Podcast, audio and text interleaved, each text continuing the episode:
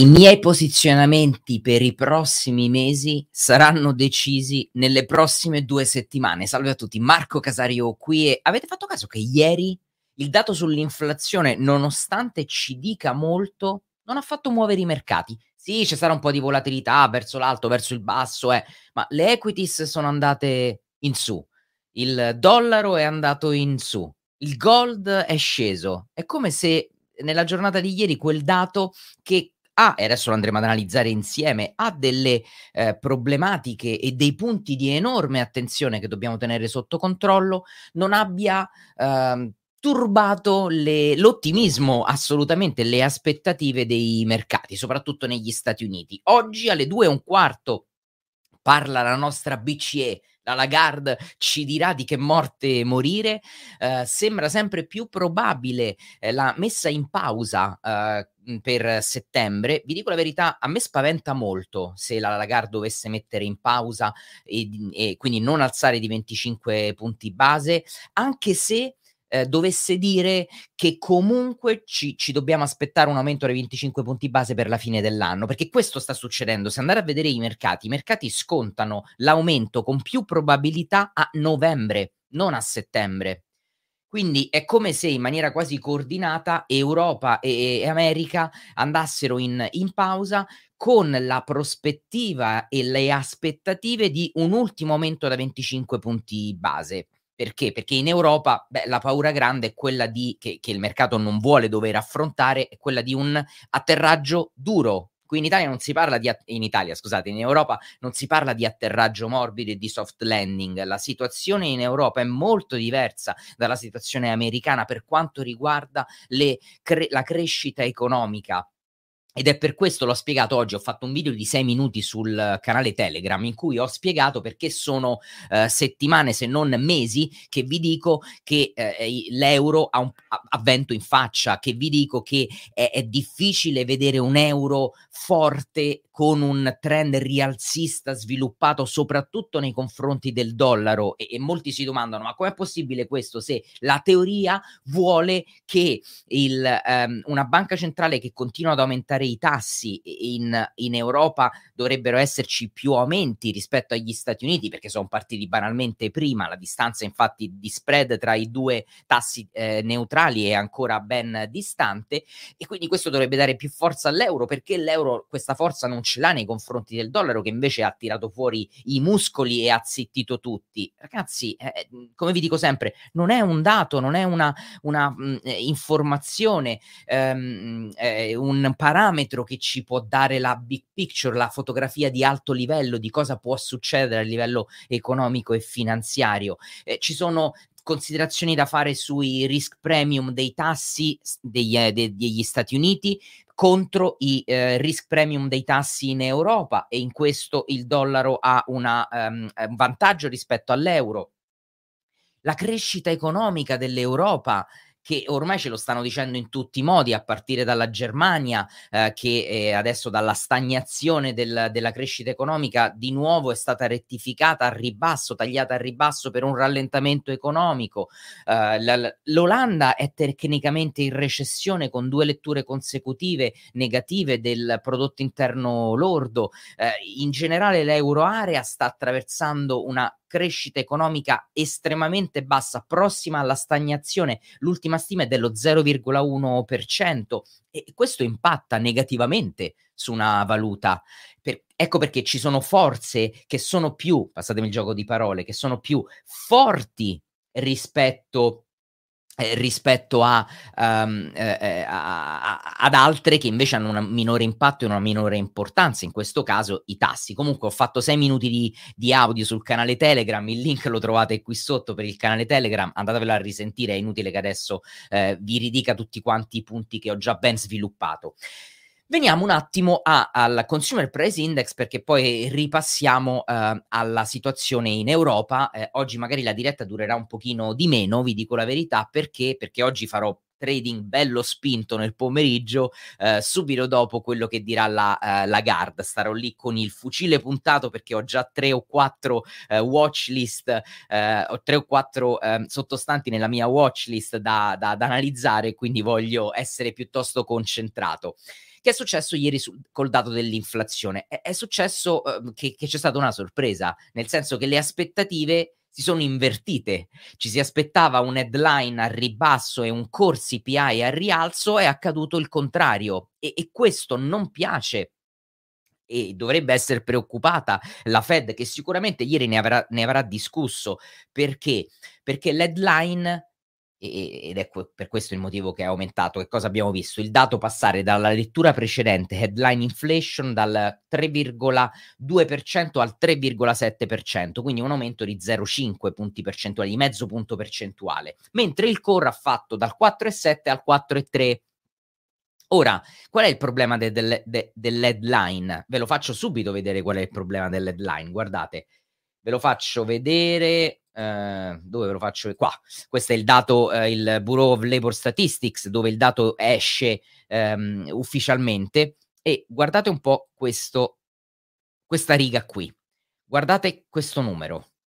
5,6% da luglio ad agosto questo più 5,6% è un aumento mese su mese dell'energia. Mese su mese. And- guardate sotto, la tabella sotto. Uh, energy commodities, gasoline e, e fuel. 10,5, 10,6, 9,1. Cioè, guardate che aumenti in percentuale mese su mese della componente energetica la headline, la, la, la Fed non la vuole vedere ripartire perché vuol dire che le due componenti più volal- volatili, o cibo o energia, sono ripartite. Del resto, guardare che sta facendo il petrolio, sono settimane che ci continuiamo a dire che ormai c'è il vento in poppa e continua eh, quasi inarrestabile. Eh, ormai è, guardate, è entrato proprio nell'area di attenzione superiore. Vi ricordate che avevamo disegnato eh, insieme, ve lo faccio vedere qui, ve lo metto subito, il petrolio quasi a 90 dollari in questo momento, 89,63 ed è entrato nell'area, questa che è area aerea, era eh, la, ehm, eh, l'1,27 e il eh, 168 di Fibonacci. Di che cosa? Dell'inversione dallo swing high allo swing low di Fibonacci e siamo entrati proprio sul livello più basso, il 127,2. Quindi questo um, è, un, um, è sicuramente un movimento che dà fastidio perché um, vedete come si ripercuote poi all'interno del, dell'inflazione. Anche se andassimo a guardare solo, vi ricordate qual- che cosa vi ho detto sempre? Non è che l'ho detto io, ce l'ha detto Powell, no? Presidente della Banca Centrale Americana, che lui va a guardare soprattutto una misura dell'inflazione, cioè il, l'inflazione core dei servizi senza lo shelter, senza gli alloggi. Eppure questa eh, componente così verticale e precisa sono tre mesi che aumenta, è aumentata pure questo mese. Quindi eh, c'è da preoccuparsi effettivamente perché ricordare sempre una cosa, mh, mm, magari ci, ci, si, ci, si, prende un po' un abbaglio da questo punto di vista e si pensa che l'aumento dei prezzi energetici influisca solo sui prezzi dell'energia, cioè vedere, torniamo un secondo qui, vedere in questa tabella l'aumento dell'energia del 5,6%, delle commodities energetiche del 10,5%, questa roba qua ha impatto su tantissimi beni e servizi. E, e, e ha un impatto e fa aumentare i prezzi di eh, trasporti, eh, tariffe aeree, prodotti che sono derivati del petrolio, quindi costi dell'energia che salgono, vuol dire aumento dei prezzi di beni e servizi, non solo beni, prodotti, anche servizi. E infatti non è un caso che ad agosto, eh, se, andate a vedere, andate adesso magari nella diretta non ho eh, tantissimo tempo oggi per farvelo vedere, no? Ma che cosa vi faccio vedere sempre? Vi faccio vedere sempre la tabella 2. Questa è la tabella per me più importante. Io questa ogni mese me la copio e me la incollo e vado a vedere, a scartabellarmi eh, qui c'è l'esplosione di tutti quanti i eh, prodotti, quindi non so, se andate su Energy, eccolo qui, vedete, qui avete punto per punto, potete vedere che cosa effettivamente è aumentato, energia, cibo, ehm, lo shelter, eccetera, eccetera, quindi vi consiglio di andare a, a, a vederla. ma non è un caso che sono aumentate le tariffe aeree ad agosto, mi sembra del 4,6% rispetto al mese precedente. Avevano fatto appena in tempo a diminuire che boom, sono riaumentate immediatamente.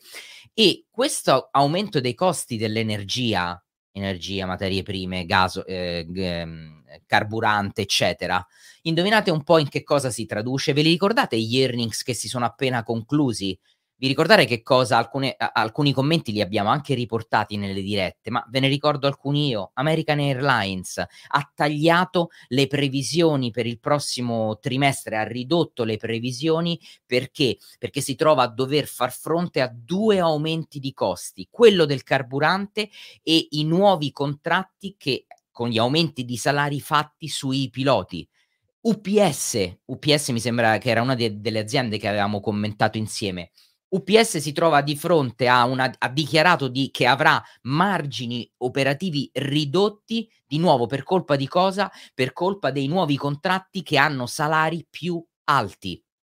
Per evitare che cosa? Degli scioperi, scioperi che infatti negli Stati Uniti stanno avvenendo nel settore a Detroit, non so se l'avete visto, le mh, principali tre, sapete che Detroit è un po' la capitale delle, um, eh, del, dell'automotive americana e ci sono grandi scioperi nelle tre principali eh, case, per le tre principali case automobilistiche perché vogliono un adeguamento di eh, salario che verrà sicuramente dati. Sono aumentati i salari nel settore, ve l'ho detto prima, aereo e nel, nelle strutture sanitarie.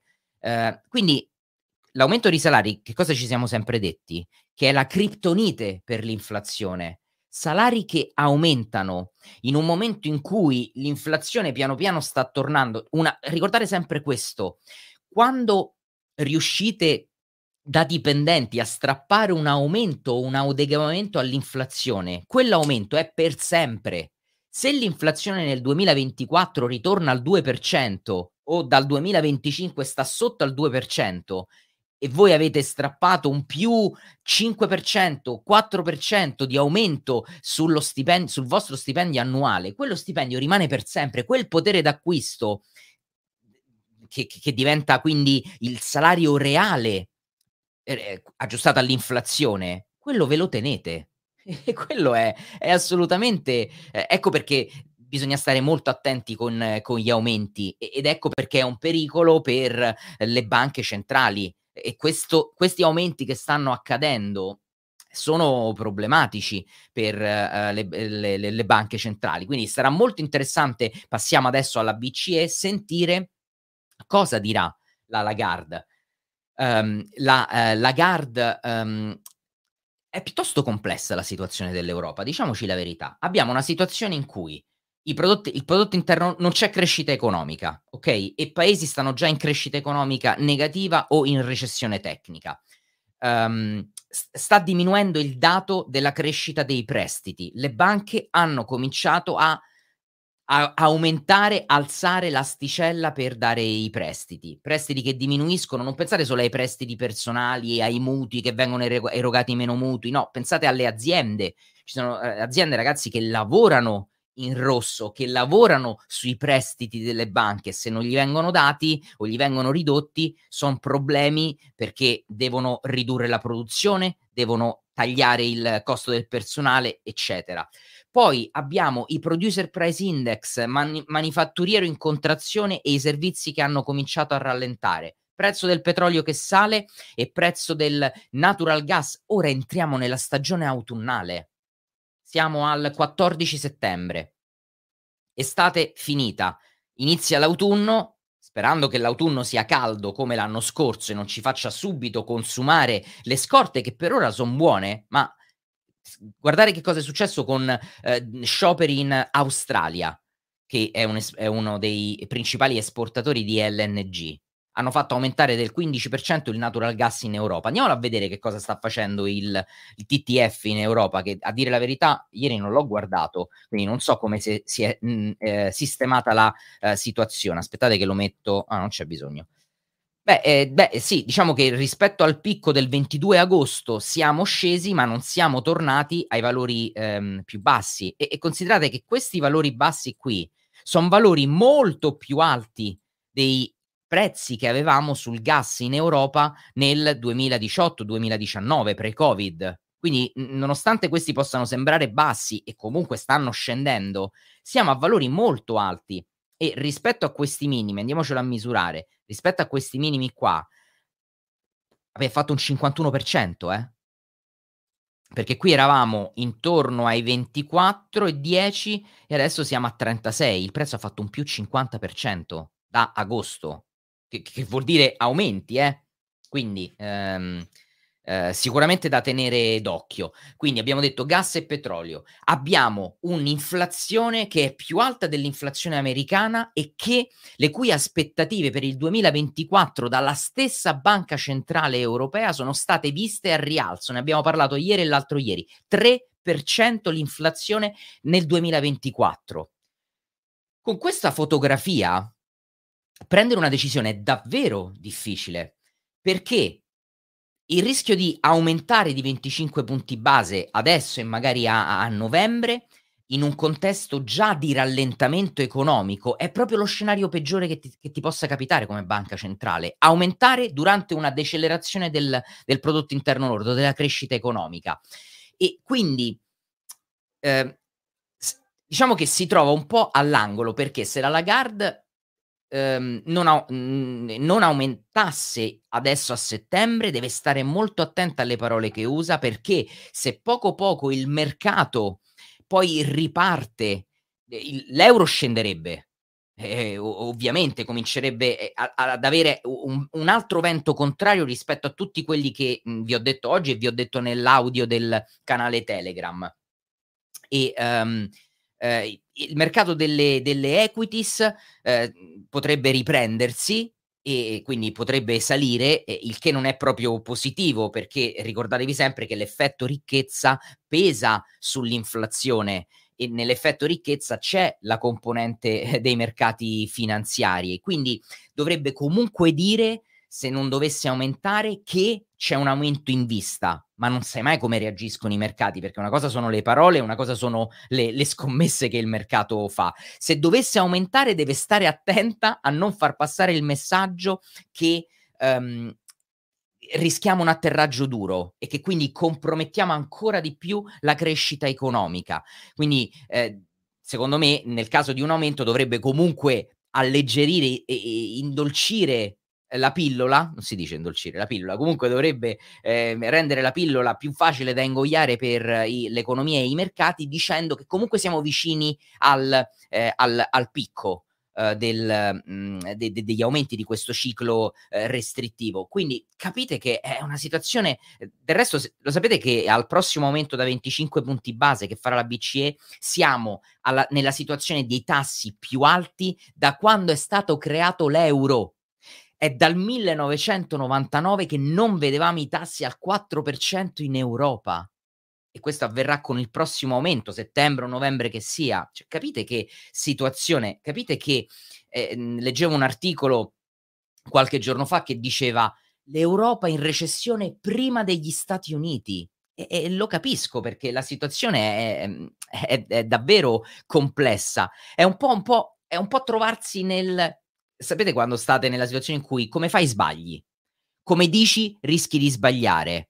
Mm, sarà molto curioso sentirla parlare oggi la Lagarde e veramente non vorrei essere nei suoi panni. Andiamo a vedere Eurodollaro cosa sta facendo, perché Eurodollaro ragazzi in pochissimo tempo è passato, guardate, come per magia ha toccato questo che era il eh, l'accompletamento di questo ABCD pattern, quindi la parte bassa del rettangolo di attenzione che mi ero disegnato, boom, è crollato. Siamo passati da l'1,12, l'1,13, scusate, siamo passati a 1,06, adesso un pochino si è ripreso, è riuscito a rimbalzare, siamo tornati sull'1,07, sarò molto curioso di vedere oggi che cosa effettivamente accadrà, c'è la media 200 periodi dietro, eh, dietro l'angolo, è messa intorno all'1,0780 come valori di, eh, di prezzo.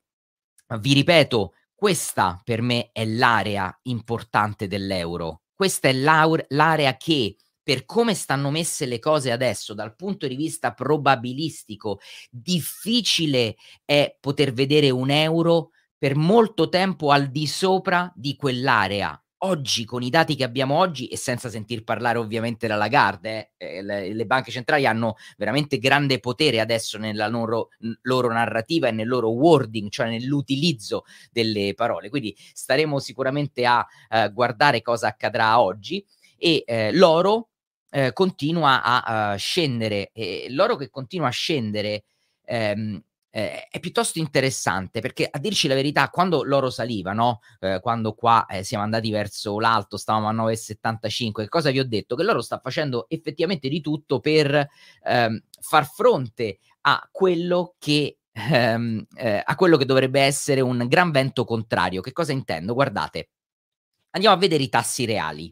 Un'approssimazione dei tassi reali è data da questa differenza qui. Quindi dai tassi nominali, America 10 anni, yield, i rendimenti, meno il eh, T10, le aspettative di inflazione. Le aspettative di inflazione sono T10YIE, ok? I cosiddetti break-even inflation rate. Andiamolo a vedere. E vedete che i tassi reali, che cosa stanno facendo i tassi reali nell'ultimo periodo? Stanno scendendo, stanno salendo. Stanno salendo eppure con grande forza. Siamo passati da avere dei tassi intorno all'1, al, reali eh, all'1,1%, siamo quasi arrivati al 2%, siamo all'1,91%.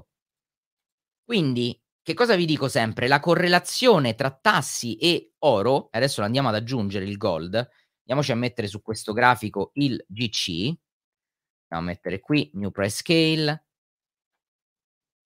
eh, vedete che qui, mano a mano che i tassi salivano, qui è salito anche l'oro. Adesso la correlazione si è un po' aggiustata perché sono saliti i tassi reali e è sceso, è sceso l'oro. Diciamo che l'oro aveva due grandi venti a sfavore. Uno erano i TR, i tassi reali, e l'altro, indovinate un po' che era? Il dollaro americano. Nonostante questo, il dollaro americano, guardate che ha fatto, si è comportato benissimo il, il gold, è andato fin troppo bene. Quindi ecco perché questo ritracciamento, per quanto mi riguarda, è un um, eh, ritracciamento al eh, rialzo. Perciò um, vedo un commento, mi sarei aspettata l'oro al rialzo. Ti dico la verità, per me invece vedere l'oro al rialzo è stata una grande sorpresa, piacevole sorpresa, perché aveva dollaro a sfavore, il, il dollaro forte, e i tassi reali in grandissimo sfavore. Quindi il fatto che invece abbia eh, sia ritornata ai 1975 è molto, è molto molto interessante e sarà interessante il gold per il Q4 chi ha seguito il mio webinar lo sa ragazzi prima di chiudere la diretta vi volevo ricordare una cosa settimana prossima penso martedì eh, farò il eh, nuovo, la nuova, ci sarà una nuova lezione del Summer Camp, eh, parlerò di analisi volumetrica, quindi vi farò vedere due o tre trucchetti e segretini per utilizzare l'analisi volumetrica, che è un po', eh, eh, sapete, i volumi sono le tracce dei grandi investitori. Eh, molti hanno ribattezzato e si riempiono la bocca con lo smart trading. Lo smart trading è una nuova, eh, segui, eh, fai il trading come fanno le banche ragazzi, sta roba esisteva, esiste da vent'anni. Eh, l'hanno semplicemente rimpacchettata e ve la stanno dando come se fosse il sacro Graal con un altro nome. Analisi volumetrica e order flow. Punto. Esiste da sempre, non c'è niente di nuovo, non c'è nulla che hanno, non hanno scoperto l'acqua calda. Comunque, il prossimo webinar um, eh, su, del Summer Camp gratuito sarà sull'analisi volumetrica martedì alle 18.30. Non ho ancora messo le date, ma arriveranno. E Qui sotto, se, siete, se siete iscritti, vi arriverà l'email per partecipare. Se non siete iscritti al Summer Camp, basta che lasciate l'email. Qua nel campo descrizione trovate il link. Comunque il link è eh, Marco Casario slash Summer Camp, quindi insomma, piuttosto semplice da trovare, non avrete problemi. E ehm, eh, mi raccomando, ci vediamo martedì. Eh, direi a questo punto di eh, chiudere qua la nostra, um, la nostra diretta eh, perché mi devo preparare per far trading sulla notizia della, uh, della nostra Lagarde, non me la faccio scappare. Quindi io vi ringrazio per la partecipazione, ci vediamo prestissimo, buon trading a tutti, ciao!